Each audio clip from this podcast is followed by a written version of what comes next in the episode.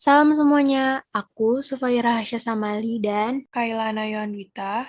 Kami dari 10 MIPA 2 akan membahas tentang MPR nih. Nah, Syah, di podcast ini kita mau menjelaskan tentang apa aja nih? Jadi, kita mau ngobrolin tentang wewenang MPR, tugas MPR, dan dasar hukum MPR antar lembaga. Oh, kamu tahu nggak sih wewenang MPR itu apa aja? Tahu dong.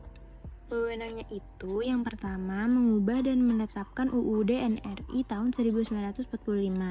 Lalu yang kedua melantik presiden dan wakil presiden hasil pemilihan umum. Yang ketiga memutuskan usul DPR untuk memberhentikan presiden atau wakil presiden dalam masa jabatannya.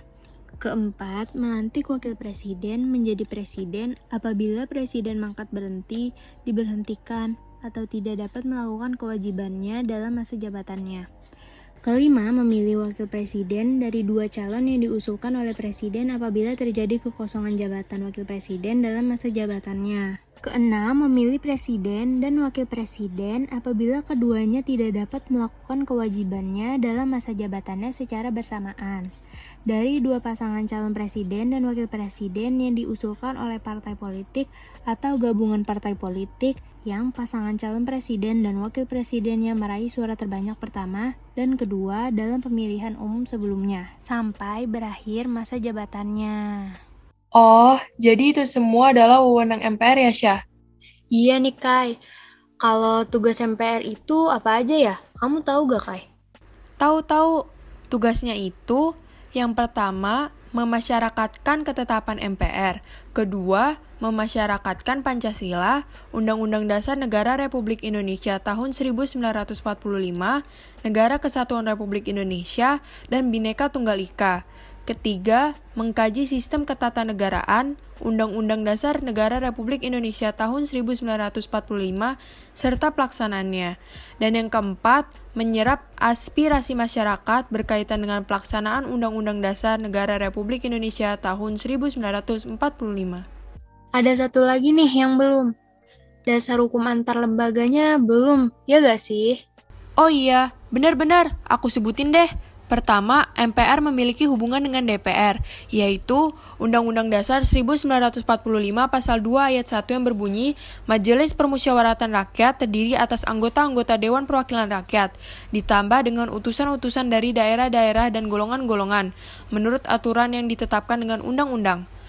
Kedua, Undang-Undang Dasar 1945 Pasal 7A yang berbunyi, Presiden dan atau Wakil Presiden dapat diberhentikan dalam masa jabatannya oleh Majelis Permusyawaratan Rakyat atas usul Dewan Perwakilan Rakyat, baik apabila terbukti telah melakukan pelanggaran hukum berupa pengkhianatan terhadap negara, korupsi, penyuapan, tindak pidana berat lainnya, atau perbuatan tercela maupun apabila tidak lagi memenuhi syarat sebagai presiden dan atau wakil presiden.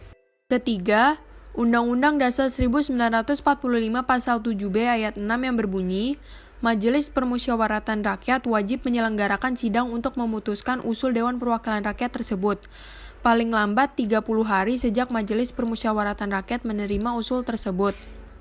Dan juga MPR memiliki hubungan dengan DPD, yaitu diatur di dalam UUD 1945 pasal 2 ayat 1 yang berbunyi, Majelis Permusyawaratan Rakyat terdiri atas anggota-anggota Dewan Perwakilan Rakyat ditambah dengan utusan-utusan dari daerah-daerah dan golongan-golongan menurut aturan yang ditetapkan dengan undang-undang. Oh, jadi itu dia yang termasuk dasar hukum antar lembaganya ya? Iya, Syah. Nah, segitu aja mungkin yang kita bisa bahas kali ini tentang MPR dan juga terima kasih sudah mendengarkan podcast ini sampai akhir. Bila ada kata-kata atau pengucapan yang salah, mohon maaf dan salam semuanya.